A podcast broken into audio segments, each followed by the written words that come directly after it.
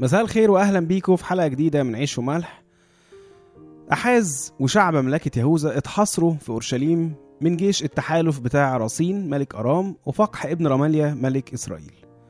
وده خلاهم مرعوبين طبعا إن مع الوقت أكيد يا إما هيستسلموا يا إما هيقدر التحالف ده إن هو يقتحم أورشليم.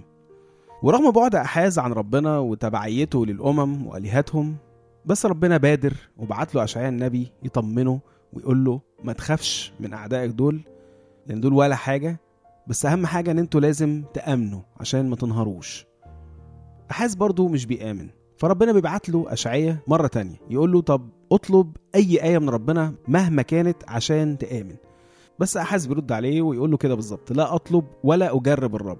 على اعتبار يعني إنه اللي بيقوله له اشعياء ده تجربة لربنا. وقال يعني هو احاز مش عايز يزعل ربنا. فعمل إيه بقى بعدها؟ راح باعت لتغلث فلاسر اللي هو ملك أشور. وأشور كانت مملكة جديدة يعني بس بتقوى جدا في الوقت ده. وقال له كده أنا عبدك وابنك اصعد وخلصني من يد ملك أرام ومن يد ملك إسرائيل القائمين علي. أحاز اختار إنه ما يؤمنش بربنا وإنه يعتمد على العالم وملوك العالم. يا ترى وقف الموضوع بس عند دعوته دي؟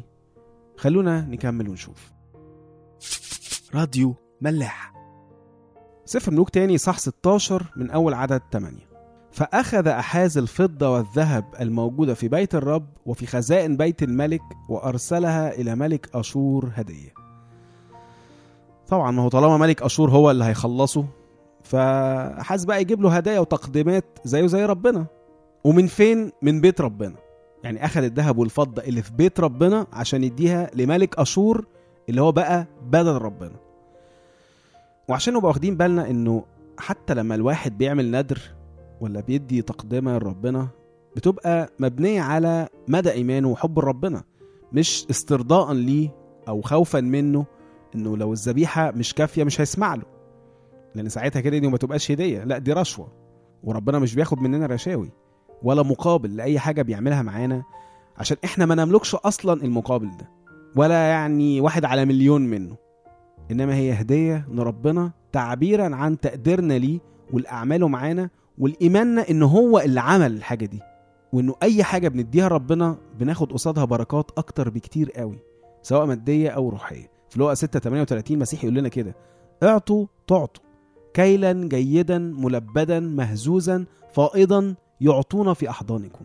لأنه بنفس الكيل الذي به تكيلون يكل لكم وفي مرقس 10 اعداد 29 و30 يقول كده الحق أقول لكم ليس أحد ترك بيتا أو إخوة أو أخوات أو أبا أو أما أو امرأة أو أولادا أو حقولا لأجلي ولأجل الإنجيل إلا ويأخذ مئة ضعف الآن في هذا الزمان بيوتا وإخوة وأخوات وأمهات وأولادا وحقولا مع اضطهادات وفي الظهر الآتي الحياة الأبدية.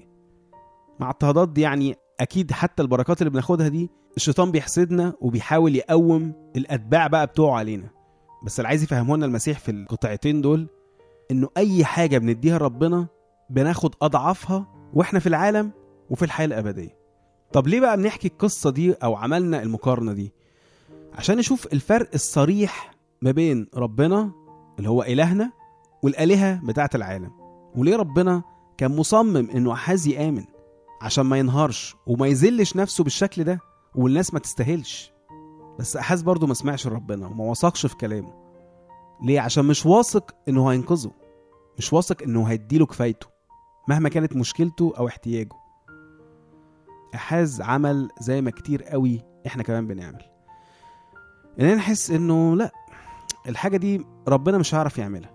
الاحتياج ده ربنا مش هيعرف يسدده مش هيفهمه. أصل الموضوع ده مش سكته. يعني واحد مثلا بلطج عليا في الشارع أو في العمارة أو في المكان اللي أنا ساكن فيه يعني ربنا ملوش دعوة بالكلام ده. لا أنا أروح أجيب بلطجي تاني يحميني أو ياخد لي حقي. عادي بقى أدفع فلوس قد كده وأهين نفسي وأروح أتذلل لواحد ما يسواش عشان هو اللي حامي عني ويجيب لي حقي. حاجة تانية برضو مثلا إني أحس إني عندي آه، عطش عاطفي أو احتياجات جسدية معينة. يعني معقول هفكر أقول لربنا الكلام ده؟ لا طبعا هو ماله. أو أقول بقى زي احس كده بس بطريقة تانية لا ربنا يعني أحسن من كده وأعلى من كده. آه، عيب. ما يصحش. ما أقدرش ادخله في التفاصيل دي. وأروح اعمل إيه بقى؟ زي برضو ما هو عمل. ألجأ للعالم أو للشيطان بأي شكل بقى. وأهين نفسي عشان يسدد لي الاحتياج ده. مين اللي فهمك إن ربنا ما يعرفش يحميك من أي حاجة في العالم مهما كانت؟ مين اللي فهمك إن ربنا ما يقدرش يسدد احتياجك ده مهما كان؟ خلونا نفتكر كده مع بعض كلام ربنا الأحاز آخر مرة. في أشعية 7 11 لما قال له اطلب لنفسك آية من الرب إلهك. عمق طلبك أو رفعه إلى فوق. وأنتوا عارفين في ترجمة الحياة وفي ترجمات تانية كتير يعني يقول لك كده. اطلب علامة من الرب إلهك سواء في عمق الهاوية أو في ارتفاع أعلى السماوات. طب ارتفاع أعلى السماوات فاهمينه حاجة عالية قوي علينا روحيا أو حتى جسديا. إن أنا أبقى في مقام عالي أو إن أنا أوصل لحاجة كبيرة قوي أو آخد بركة كبيرة قوي طب ماشي بس إيه بقى عمق الهوية ده؟ يعني إيه حاجة وحشة أو حاجة غلط مثلا؟ أكيد لأ. دي بقى الحاجات اللي الشيطان بيحاول يفهمنا إنها برة قدرة ربنا برة اختصاصه أو برة اهتمامه. لأ ربنا بيحاول يفهمنا إن كل تفاصيل حياتنا بأكترها قرف من وجهة نظرنا يعني هي على قلبه زي العسل ويهمه إنه يتدخل فيها. لأنه ربنا زي أي أب ما بيأكلنا ويلبسنا ويعلمنا لأ بينظفنا ويحمينا ويغير لنا كمان. وكل طلباتنا واحتياجاتنا هي واضحة ومعروفة ليه. وهو عايز ويحب إنه يسددها. وأكيد عايزنا نروح له بيها بدل ما نهين نفسنا ونبيع كل نفيس وغالي عشان حد ما يستاهلش هو اللي يكفينا. ويكفينا بقى إيه على مزاجه؟ زي ما هنشوف برضو بعد كده يعني. نفسي نقرأ مع بعض حتة كده مزمور 139 ونركز بقى في الزاوية دي بالذات. إزاي داود كان مستوعب إن ربنا فعلا محاصره بمحبته وباهتمامه بيه. في أي وقت وفي أي حالة بيمر بيها.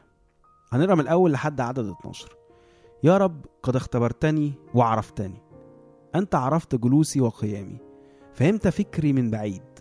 مسلكي ومربضي ذريت وكل طرقي عرفت.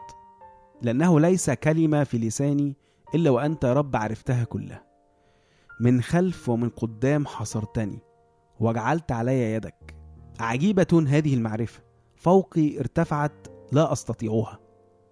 كل ده يمكن مفهوم بالنسبة لنا إن ربنا محاصرنا بمحبته وبيحمينا من كل شر والكلام ده. خلينا بقى نكمل. أين أذهب من روحك ومن وجهك أين أهرب؟ أنا مش عارف أروح من محبتك فين. وبعدين يقول إن صعدت إلى السماوات فأنت هناك وإن فرشت في الهوية فها أنت. حتى وأنا في أوحش حالاتي في الهوية ربنا مش بيقرف مننا ربنا مش بيشمئز مننا إنما هو موجود برضه. طب افرض بقى مش بس وقعت في الخطية لأ ده أنا هربت بقى من ربنا بكل قوتي. خلاص بقى أكيد ساعتها هيسيبني يعني. بيقول كده بقى إن أخذت جناحي الصبح وسكنت في أقاصي البحر يعني هو رحت بكل سرعة وقوة وبعدت قوي قوي في البحر اللي هو بيرمز للعالم.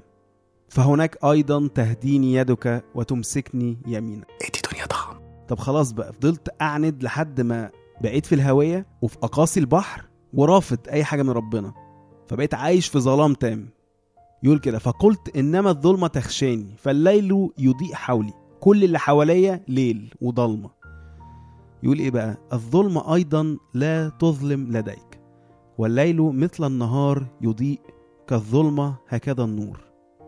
في أظلم وأحلك المراحل في حياتي أو في المناطق جوايا مفيش حاجة ضلمة على ربنا.